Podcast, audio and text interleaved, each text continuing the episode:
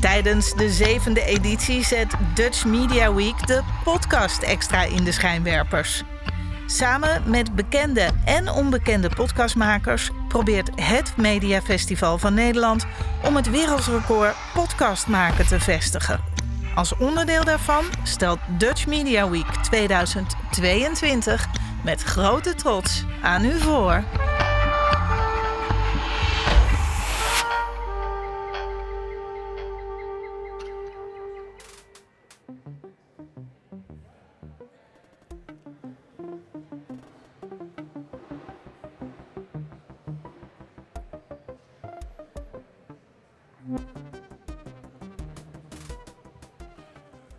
De Rotterdamse uitleendiscotheek Muziekweb bouwt al sinds 1961 aan een van de grootste Europese collecties van cd's, lp's en andere geluidsdragers.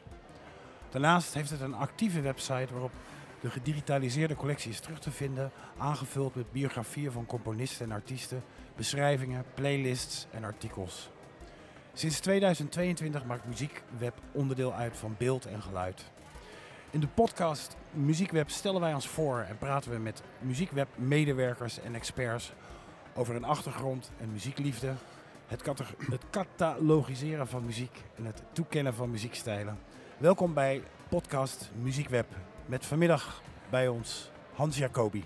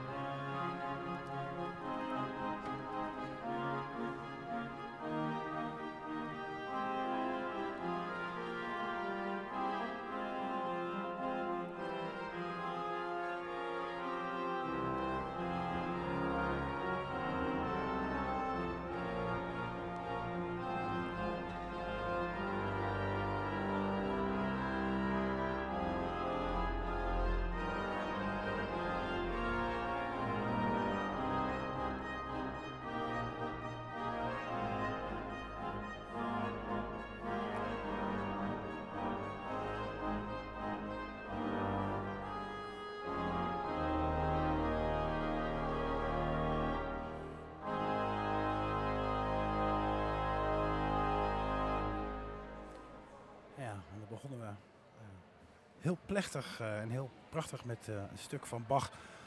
door jou uitgezocht, Hans. Hallo Hans. Hoi.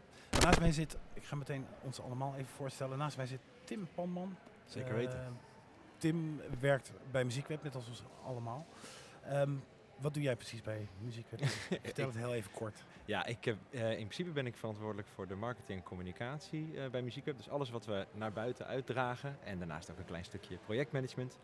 En naast mijn baan bij Muziekweb ben ik eh, uitvoerend muzikus. Ik specialiseer in tango op de klassieke gitaar. Oké. Eh, dan stel ik nu even heel snel mezelf voor. Ik ben Mark Ritsma, ik werk ook op Muziekweb. Eh, ik ben ook muzikant, maar ik werk eh, bij Muziekweb. Dat doe ik, dat heet met een mooi woord onderhoudcollectie. En misschien komen we er in de loop van de week nog wel precies achter wat het eh, inhoudt. Want ook Hans Jacobi is eh onderhoudcollectie volgens mij. Hans? Ja. Ja. Ik, eh, inderdaad, ik, ik hou me voornamelijk bezig met klassieke muziek bij Ja. Muziekweb. En dat is inderdaad onderhoud van de collectie. Dat is dus ook aanschaf van klassieke cd's en het is eh, het catalogiseren van klassieke cd's. Dat doe ik samen met eh, collega's. We zijn allemaal muzikologen. We Ja. hebben allemaal in Utrecht gestudeerd. En ja, dat, dat zijn onze bezigheden door de week heen. Ja, waarbij gezegd moet worden dat eh, de collectie van Muziekweb zich eigenlijk onderscheidt in eh, klassiek en eh, populair. en populair is dan een beetje alles wat niet klassiek is. Ja, het dat- is ook jazz en noem maar op.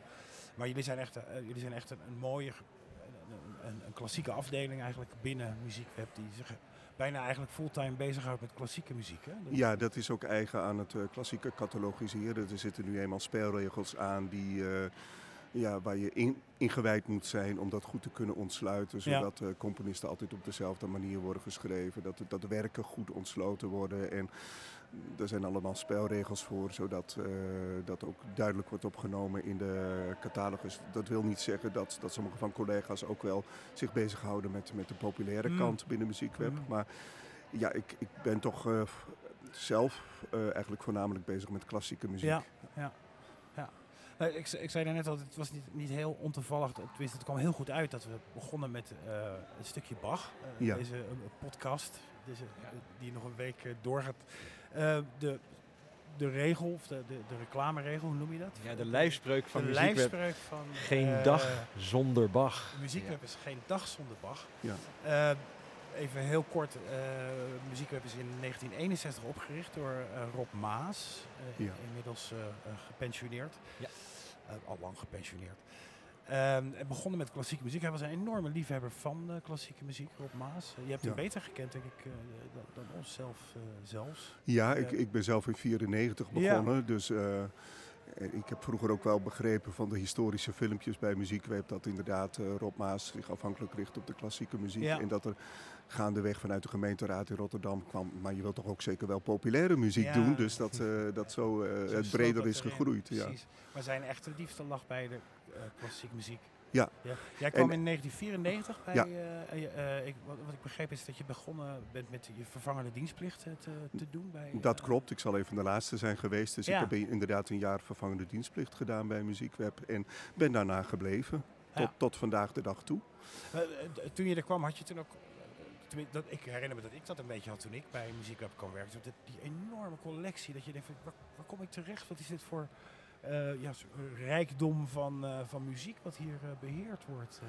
Ja, nou, ik was heel blij dat ik een Ja. plek kon vinden. En het was inderdaad eh, nou, een, een- een- toch een beetje eigenzinnig bedrijf. Ook zo met een eh, ja, hele, hele losse cultuur. Waar je mensen niet op de klok zitten te kijken wanneer je we- eh, binnen of eh, binnenkomt en weer weggaat. Het, Mhm. het gevolg is daarvan dat iedereen heel erg zijn best doet. Ja. Dus dat, eh, ja. Ja, dat geloof ik ook wel, zeker. Ja, ja, Daar is het ja. goed in.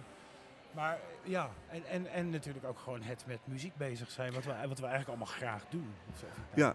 En, en daarom zou ik ook een stapje terug willen doen naar dat fragment van eh, Bach. ja. Want ik, ik zou dan ook de, eh, de, de luisteraar willen vragen: van, zou je dit nou min. Want eh, om klassieke muziek hangt dan zo'n stemmige sfeer. En dan zou ik willen vragen: nou, deze dansende muziek, zou je dat ook minder mooi vinden als je wist dat het niet van Bach was? Aha. Want dit is echt zo'n stuk wat vroeger aan Bach werd toegeschreven. En vaak is dit ook het, het soort muziek wat eh, de eerste muziek die organisten al vaak op jonge leeftijd spelen. Dat ze pedaalspel mogen oefenen. Dus met de voeten. En dan mag je voor het eerst een stuk van Bach spelen. En dit, is al, eh, dit klinkt al heel spectaculair dat je, als je dat kunt. Maar tegenwoordig geloven we niet meer dat dit van Bach is. Oh, maar, eh, en dat het eh, waarschijnlijk uit de omgeving van Bach is. Maar eh, ja, ik vind het nog steeds fantastische Mhm. muziek. En ik heb daar nog steeds jeugdherinneringen aan. Dus Ja. ik hoop dat nog heel veel op, op muziekscholen nog heel veel aankomende organisten dit blijven koesteren Ja. en spelen. Ja, Maar het, bij ons staat het ingeschreven als Bach, toch? Ja dat is ook maar- wel, eigenlijk, ik vind het ook wel terecht. Ik bedoel, dit is zo lang toegeschreven aan Bach. Dit, ik, dat kun je niet meer uitleggen als Nee. je dat. eh, want wie zou het dan. eh, we weten niet wie het wel heeft gecomponeerd. Dat weten we dan gewoon niet. Dus laat maar lekker van Bach blijven. En de, de, de man met de helm, het schilderij, laat dat maar mooi van Rembrandt blijven. Dus, dus, eh, zo kunnen we nog Ja. een hele tijd doorgaan. Ja, maar zo komen we ook weer bij die uitspraak dat het geen dag zonder Bach. Dat, Bach is, gaat veel verder dan Bach, zou je bijna kunnen Ja, nou, als het, als het uit de invloedssfeer van Bach komt, dan mag je het ook wel als eh, Bach bestempelen. Ja. Dus dat, eh, Ja. Maar ja, en zoals we natuurlijk ook met die opmerkingen, met die, die leuzen, Ja. geen dag zonder Bach omgaan, is dat we eigenlijk zeggen, ja, geen dag zonder Bach, want Bach zit ook in de Beatles, of Bach zit ook in John Coltrane, of eh, Bach, Bach is, eh, heeft natuurlijk zo'n stempel nagelaten op de ontwikkeling van ja, de, Bach van de zijpelt natuurlijk door in heel veel andere muziek. En, en dat, dat heb ik zelf natuurlijk ook. Toen, in mijn kindertijd hoorde ik mijn vader altijd al Bach-koralen. Dat zijn, koralen zijn de liederen die in de kerk gezongen wordt. En Maar dan in harmonisaties van Bach altijd spelen. Ja, dat bepaalt zo je gevoel voor textuur en voor harmonie. En, Mhm. En zo gaat het ook heel veel. Uh, Bach heeft natuurlijk een bepaalde motoriek die vaak heel gelijkmatig doorgaat. Dat is iets wat jazzmuzici weer heel erg aanspreekt. Dus wat dat betreft uh, is Bach ook, uh, je zou zo een lijstje van, van popsongs kunnen maken waarin de invloeden van Bach wel min of meer aanwijsbaar zijn. Ja. Dus zonder, en we zijn ook gewend aan de stijl van Bach. En ja, vaak herken je iets, herken je Bach, ook al hoeft het niet per se Bach te zijn. Nee, dus dat, nee, ja. Ik herinner me, ik, zat, ik zong ooit in een uh, The Doors uh, coverbandje. Hm. En we speelden dat Light My Fire, dat is dat orgelthemaatje. Ik zie nog die organist, die toetsenist, verschrikt uitroepen, dit is Bach! ja, ja, ja. ja.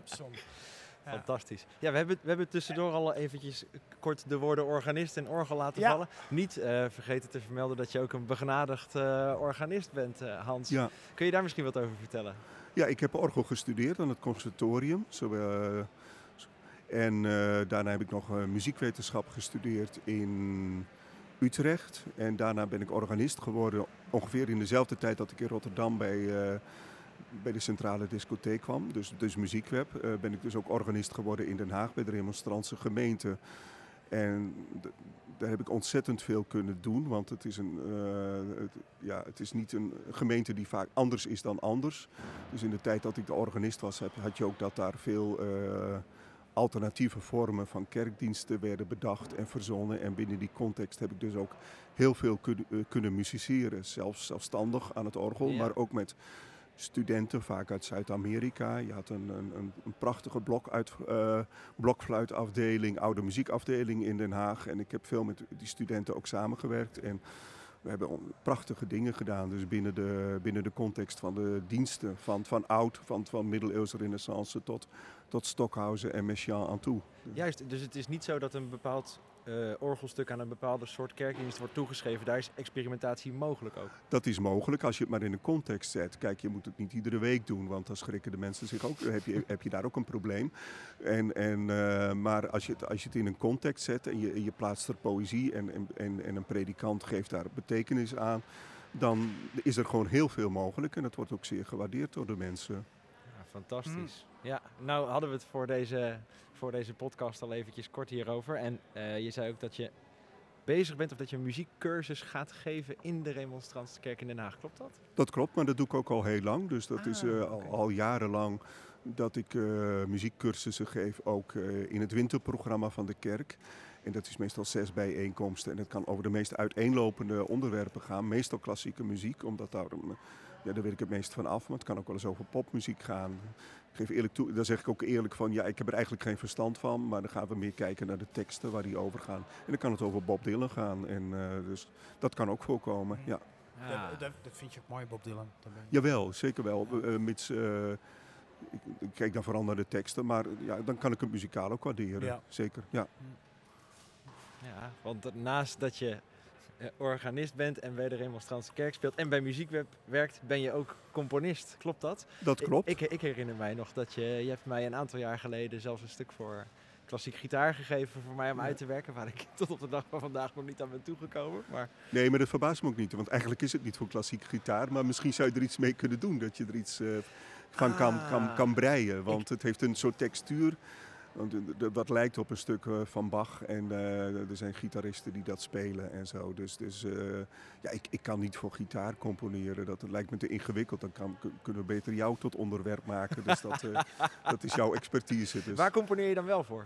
voornamelijk orgel en piano, maar dat, dat kan ik dan ook gebruiken in de diensten en zo. Ja, ja. Ook, ook daar kan ik best ongewone dingen doen. Ja. Uh, mits, mits het past binnen de sfeer en, en de context van de dienst. Maar het is niet zo dat, dat het... ook wat Bach deed, hè? Die heeft natuurlijk heel veel stukken gewoon voor de kerkdienst geschreven, ja. toch? Uh, Bach heeft, heeft jarenlang, uh, zeker vanaf toen hij in Leipzig kantor werd, heeft hij zeker zo'n vijf, zes jaar, heeft hij min of meer iedere week een uh, kantate gecomponeerd. Ja. Dus, Gewoon als kerkorganist ja. in feite, wat jij, ja. wat jij eigenlijk... En hij zal ook zijn eigen muziek gespeeld hebben en geïmproviseerd hebben en, en wat al niet. Dus ja. Hm. Men was toen gewend aan hedendaags. Hij voerde ook wel stukken uit van componisten uit vroegere tijden, maar uh, hij, hij, hij, presenteerde ook zijn eigen werk. Denk aan ja. de Matthäus Passie, de Johannes Passie, al die kantates die hij in de beginjaren in Leipzig heeft gecomponeerd. Ja. Hm. Ja, het, het, het- het- we hadden het er net al even over. Dat, dat brengt ons ook een beetje op de vraag natuurlijk ook, ook wat je bij muziekweb doet. En dat is het definiëren van klassieke muziek. Wat, Ja. Wa- wat is klassieke muziek? Ik bedoel, eh, je noemt net al Stockhausen. eh, Ja. We hebben het over Bach. eh, alles daartussen. Is, is dat klassieke muziek? Dat is Stockhausen, ja, ook, ook die hedendaagse experimentele muziek kun je benoemen als klassieke eh, eh, muziek, omdat het zijn wortels, zijn antecedenten heeft in, in wat eh, Bach, Beethoven, Mozart deden. Dus dat is, is daaruit voortgekomen. Terwijl als je denkt aan de Beatles of zo, dat is een, toch een andere cultuur. De Beatles vaak ook, ook jongens die zelf niet eens noten konden leren Mm. lezen, maar dat dan compenseren door, door te werken in de studio Ja. met, met sporen en tracks en...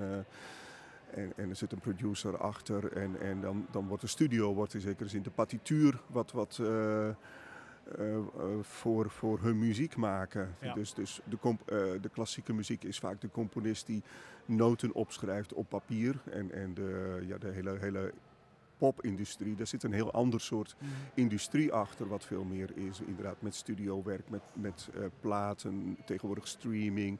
Het is gewoon een hele andere wereld en een hele cultuur die, die zich pas veel later heeft dus meer de ontwikkeld. wereld er eigenlijk omheen. Ja. Eh, maar gewoon als, wat, als muziek zelf maar is, is dat veel moeilijk te definiëren. Ik denk bijvoorbeeld ook aan filmmuziek. Ja. Er is zoveel filmmuziek die, of wat Zimmerman maakt, of eh, weet je, die, die Nou ja, dat, gaat, jongens. dat vervloeit ook wel met elkaar nu natuurlijk. dus ja. ook dat eh, zeker ja, platen, grote platenmaatschappijen die merken dat, dat de verkoop van klassieke muziek achteruit gaat. Dat die dat proberen te, te, opnieuw uit te vinden Mhm. via, eh, via eh, wat, wat dan neoclassiek wordt genoemd. Dus dat, dat zijn ook vaak mensen die uit eh, een, een filmachtergrond hebben en Ja. vanuit het filmcomponeren zich ontwikkeld hebben. Dus dan heb je inderdaad, of, dat beklijft of, of dat stand houdt. En of dat, het, misschien komt er wel iets heel nieuws uit voor, wat we nu nog niet weten of nu Mm. nog niet kennen. Maar misschien bloedt het ook wel dood. Dat weten we allemaal niet. Nee. Nee. Ja, bestaat er een kans dat klassieke muziek ooit dood zou bloeden? Nou ja, dat do- doet het in zekere zin al. Maar ik denk dat de, als erfgoed zou klassieke muziek gewaardeerd blijven. Ik bedoel, dan wordt het gewoon meegenomen, ook in streaming. In, eh, Ja. dat, dat, dat blijft wel bestaan. Dus mensen zullen altijd wel naar Mozart, Bach en, en Beethoven blijven luisteren. Ja, exact. Ik heb het altijd als een soort generatieding gezien. Dat als je jong bent, dat je veel minder, eh, of tenminste de, de, de, de jonge bevolking van, eh, nou niet alleen Nederland, maar wereldwijd, komt steeds minder in aanraking met klassieke muziek. Maar naarmate je ouder wordt, ga je je daar misschien meer voor interesseren. Of koop je sneller een kaartje om naar een, eh, een symfonie of een filharmonisch orkest live te gaan kijken. Ja. Ik, ik weet het niet. Ik heb zelf in mijn jeugd altijd wel dat ik naar klassieke muziek luisterde. Maar ik geef eerlijk toe dat, dat de allervroegste muzikale indrukken die ik opdeed, dat was ook toch een beetje wat je nu crossover zou noemen. Dus eh, vroeger luisterde ik naar Thijs van Leer en zo en dat soort dingen. Dus dat, dat zit ook op een grensvlak tussen eh, gepopulariseerde Eh, intro- klassieke muziek. Ja, introspectie, dat soort dingen. Ja. ja. En nou, die hebben natuurlijk ook platen gemaakt met Rogier van Otterlo. Mm. Dat, dat dan een aria van Bach niet klassiek wordt uitgevoerd, maar met de vocalise van een jazzzangeres. En, en dat Thijs van Leer daar de fluit bij speelt. Ja. Dat het met eh, eh, een omroeporkest is uitgevoerd. En eh, dus, dus bijna Ja. jazzy gestyled wordt. Dus daar, is, daar is het voor mij ook begonnen. En ik ben overgegaan naar, toch naar het klassieke luisteren. En dat was ook wel een beetje de frustratie, omdat ja, mijn broer zaten dan naar Top Op te luisteren. En daar keek ik ook braaf mee. En dan hoorde ik soms een prachtig lied als eh, Crazy Horses Mm, en zo. Dat. Osmond Brothers, je- jij bent oud genoeg om dat te weten. Ja. maar dan, dan na verloop van tijd, dan verdween dat nummer. Want dan, dan verdween het gewoon uit de hitparade. Dat vond ik ontzettend frustrerend. Dus ik wilde Mm. gewoon horen wat beklijft. Nou, dan Ja. kom je bij klassieke muziek terecht. Ja, want dat, is, dat blijft. In de ene kant zegt dat het vervaagt misschien een beetje, maar aan de andere kant blijft het ook. Ik zat ook net te denken van. eh, dat we net hadden over wat je hoort. Ik kan me herinneren dat ik Vuur Elise, wat ik Ja. eh, als kind voor het eerst hoorde, wat natuurlijk zo eenvoudig, eigenlijk bijna een kindermelodietjes, maar zo melancholisch. Dat dat juist mij heel erg naar de muziek trok of zo. Dat, dat, Ja, ja. Hoe mooi dat, Ja, hoe mooi ik dat vond. Ja, Ja. Toen ik vier of vijf was of zo. absoluut. Ja. Voor, voor mij is dat denk ik de, de eerste cello suite geweest. Origineel in G groot uit mijn hoofd gezegd. Zeg ik dat oh, dat goed? zou ik, zou ik niet weten. Ja. Ja. Voor gitaar, of nee, ze- zelfs voor luid toen de tijd omgevormd naar D groot. Ja. En vervolgens op de gitaar. ook. Mijn, e- mijn eerste stuk Bach wat ik ooit op de gitaar heb Maar ik, gespeeld. ik heb zelf ook wel eens eh, deeltjes, ja, een hele cello-suite valt niet mee, maar ik heb wel deeltjes op orgel eh, gespeeld.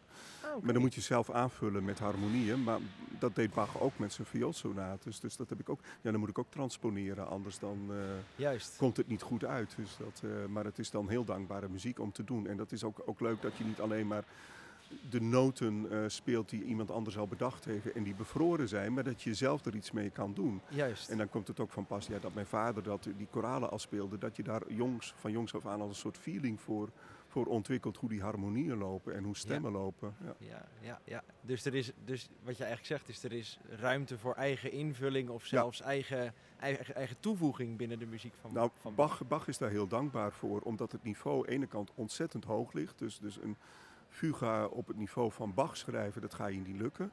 Maar je kan heus wel een fuga schrijven die beantwoordt aan de principes die Bach er aan de grondslag heeft gelegen. Dat, dat niveau kun je wel halen. En dat, dat leren studenten ook op het conservatorium. Dus wat dat betreft kun je van Bach heel veel gevoel leren voor textuur en harmonie. Ja. En dat ook, ook toepassen zonder dat je nou direct het niveau van Bach haalt.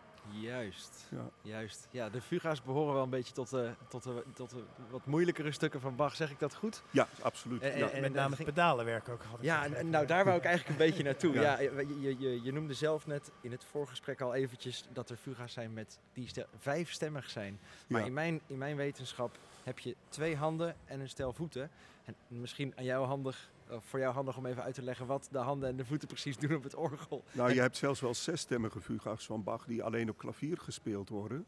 In het woltempereerde klavier. Maar, maar vijfstemmig, ja, dan ligt het ook voor de hand dat je de voeten gebruikt op, op het orgel. Om, om, de onder, om de baslijn te spelen. Dus dat eh, betekent dus dat je voeten min of meer hetzelfde moeten kunnen als, als wat je handen doen. Dus je moet eigenlijk drie hersenhelften hebben om dat eh, Ja, allemaal te kunnen coördineren. Oh, dus juist. dat, eh, ja want een fuga is eigenlijk een, een compositie waarbij meerdere melodieën elkaar kruisen of door elkaar heen lopen, toch? Ja, Simultaan fuga- lopende melodieën. Ja, fuga is, is gewoon dat stemmen elkaar imi- imiteren. En wat de ene stem doet, neemt de andere weer over. En zo zitten ze elkaar aan. Dat, vandaar dat ook fuga heet. Het heet van vluchten. Dus eh, het is een soort ticketje spelen van die stemmen onderling. En dat nemen ze van elkaar over.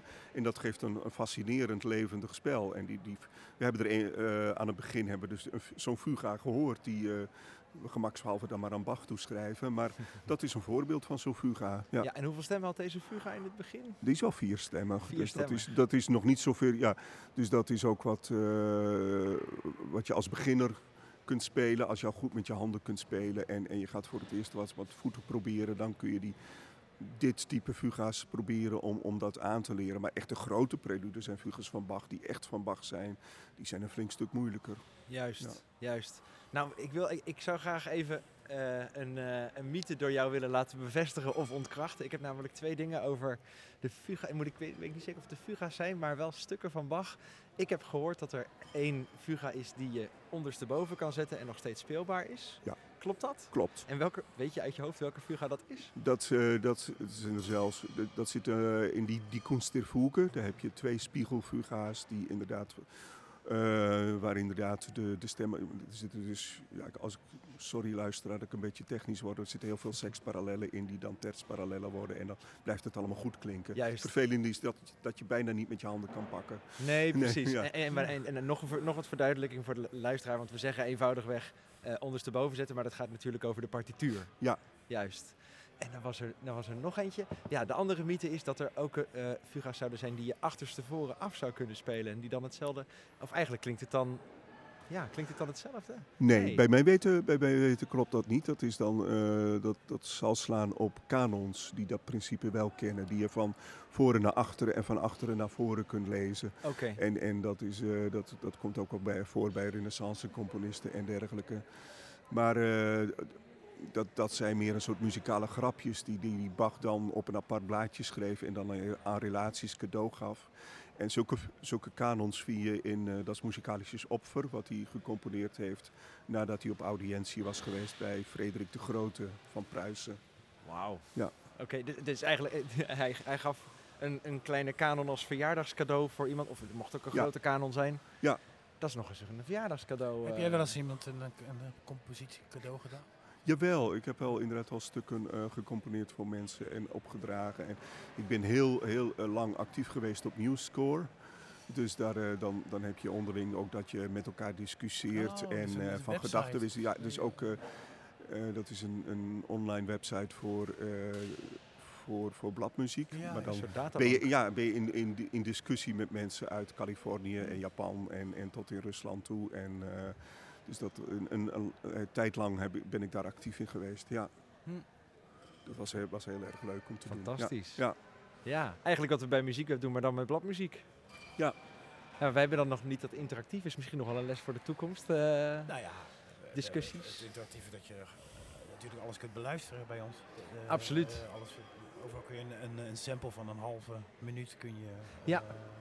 Ja, en als je in bibliotheken zit, dan kun je het full track Ja, beluisteren. exact. Dus dat, uh, ja. Nou, ik zie nog wel heel in die, in, die- in die forumachtige manier van werken, waarbij je eh, je mening kan geven en op andermans mening kan eh becommentariëren, et, dat soort dingen. ja. Dat, dat zie ik bij Muziekweb ook Mm. nog wel, eh, daar zie ik nog wel heil in. Ik, ik, had jij nog iets, Mark, want anders heb ik nog wel een vraag. nee, doe maar. We, we hebben het ook in het voorgesprek even kort gehad over, je moet natuurlijk eh, oefenen op een orgel als je het goed wil leren bespelen. ja. Eh, maar niet iedereen heeft een orgel in huis. Nee. En toen haalde Mark al even kort aan dat, eh, dat er ook de mogelijkheid bestaat of dat elektrische orgels ook bestaan. En daar gingen jouw haren recht van overeind staan. Misschien kun je daar wat over vertellen? Nou ja, in de kerk toch liever niet. Maar, maar thuis in onze studententijd, ja, de meeste orgelstudenten hebben wel een elektronisch orgel dan thuis staan waar een volledig eh, pedaal onder zit, vergelijkbaar met een kerkorgel. Want hoe, hoe moet je het anders oefenen? Dat, eh dan kom je er niet doorheen. Ja, zelf woon ik niet meer zodanig dat ik dat nog heb. En eh, ja, om het orgel nou voor de zoveelste keer weer mee te slepen, dat, dat werkt ook te gortig. Dus ik zit nu thuis braaf achter een digitale piano te oefenen. Maar ik woon niet zo ver af van de kerk, dus ik kan nog altijd in de kerk terecht om J- jij mag altijd naar de kerk. ja, ik kan altijd in de kerk terecht om, om ook pedaalpartijen te oefenen. Ja. En doe je dat vaak? Jawel, toch wel zeker wel eh, twee, drie keer per week eh, tussendoor. Maar, maar het- ja, het schiet er ook wel eens bij in. Dus, eh, maar eh, ja, Dat is best vaak. Ja, maar anders, anders ga je het ook niet bij. En het is toch he- het echte instrument. Dus dat eh, een digitale piano die, kan best aardig zijn thuis. Maar eh, het, is, het is niet het instrument zoals je dat, dat met een orgel hebt. En Nee. Als je een orgel tot beschikking hebt. eh, ja, dan is het wel leuker om gewoon in de ruimte zelf te, te zitten en, en daar te oefenen en het orgel te laten klinken. Dus eh, ja. Ja. Ja, de tijd wordt, minder. Want ik, eh, Ja, we hebben nog eh, iets minder dan vijf minuten. ik vond het leuk om nog even te- over, het schrijven te hebben. Omdat we natuurlijk eh, Ja. allemaal eigenlijk, eh, we, catalogiseren. Maar eh, we nemen eh, zowel, ik bijvoorbeeld voor populair, jij voor klassieke muziek. Ja. neemt dit weekend neem je een aantal eh, cd's mee naar huis die je beluistert. Dan komen er maandag, dinsdag komen er allemaal recensies. Eh, ja, ik, ik moet altijd een beetje aan het missionaris idee denken. Van, voel jij je een verbreider van klassieke muziek? Vind je het belangrijk eh, dat je... Dat, weet je Ja, je vind, daar- ik vind dat zeker heel belangrijk. En, en eh, het gaat me er nog niet eens zo om dat, dat mensen dan alles moeten weten van Bach of Mozart of, of wat dan ook. Maar gewoon dat je, dat je ja, het luisteren naar muziek, dat je daar plezier aan Ja. kan. En dat dat meerwaarde kan geven aan je leven. Dat, eh, dat dat van betekenis kan zijn. Vooral dat eh, zie ik wel als een soort missionair statement. En dat, dat maakt het ook in, in, in- in- ja, aantrekkelijk om in een kerk te werken. En dat voor in wezen een heel breed publiek te doen. Mhm. Want rond de kerk, het spelen in de kerk hangt een zullig imago. Dat, dat is nu eenmaal zo. Maar ja, je kan ook het omdraaien en denken van... je hebt daar mensen zijn die e- soms wel gespecialiseerde muziekliefhebber zijn... maar ook heel veel mensen totaal niet. Kun je dan al die groepen bereiken met wat ik achter het orgel doe... zeker als het... eh, niet altijd de geëikte klassiekers zijn, maar ook wel eens alternatieve dingen zijn. Of, of, of eh, kun je dan dingen doen die en eenvoudig zijn en begrepen kunnen worden, terwijl ze toch, ja, om pretentieus te zeggen, Maar, artistiek ja. origineel zijn. En, en dat, is, dat doe je door context of zo. Door, door het context te geven. Bijvoorbeeld een, een, eh, door een gedicht eraan te verbinden. Of een, eh, Het, het is gebruik bij de, bij de remonstranten in Den Haag om na, na de preek, als de, als, als de predikant is, dat dan een orgelstuk klinkt. Ja. Dus het is, dat geeft de mensen tijd om, om te luisteren, Ja, ja, ja. om na te denken over wat er in de preek is gezegd. Maar, maar de, de muziek eh, ja, is dan ook een soort, soort reflectie op wat er geweest Ja, is. ja. Het is geen, Ja. geen programmatische muziek dat je letterlijk terug hoort eh, als de preek in vijf punten is, dat de muziek dan ook in vijf punten is. Maar Weet jij van tevoren al wat die preek is? Nee, nee. Dus jij reageert niet op die... op ik weet in algemeenheid wat er is. En wat, wat je muzikaal doet, is dus ook een soort algemene sfeer. Het, is niet een, het is niet een letterlijke vertelling, want het woord is iets anders dan de muziek. Is ook zo. Maar je moet natuurlijk wel uitkijken dat als bij toeval misschien een enorme donderpreek is geweest, dat je dan niet in een of andere... Dat, zou het mooi zijn als je nog natuurlijk iets mineurigs achteraan speelt. eh, Of toch? Ja, Of, eh, nou, do- donderpreken klinken er niet in de remonstrantie. Nee, dat is maar, ook wel waar. Ook Maar, waar. maar eh, het is ook wel dat, dat ik wel wat alternatieven naast elkaar heb. Dus, Ja. dus dat ik nog wel kan switchen. Dus, dus, Oh, oké. Ja, Daar kun je dus wel op een beetje op ageren. dan. Ja.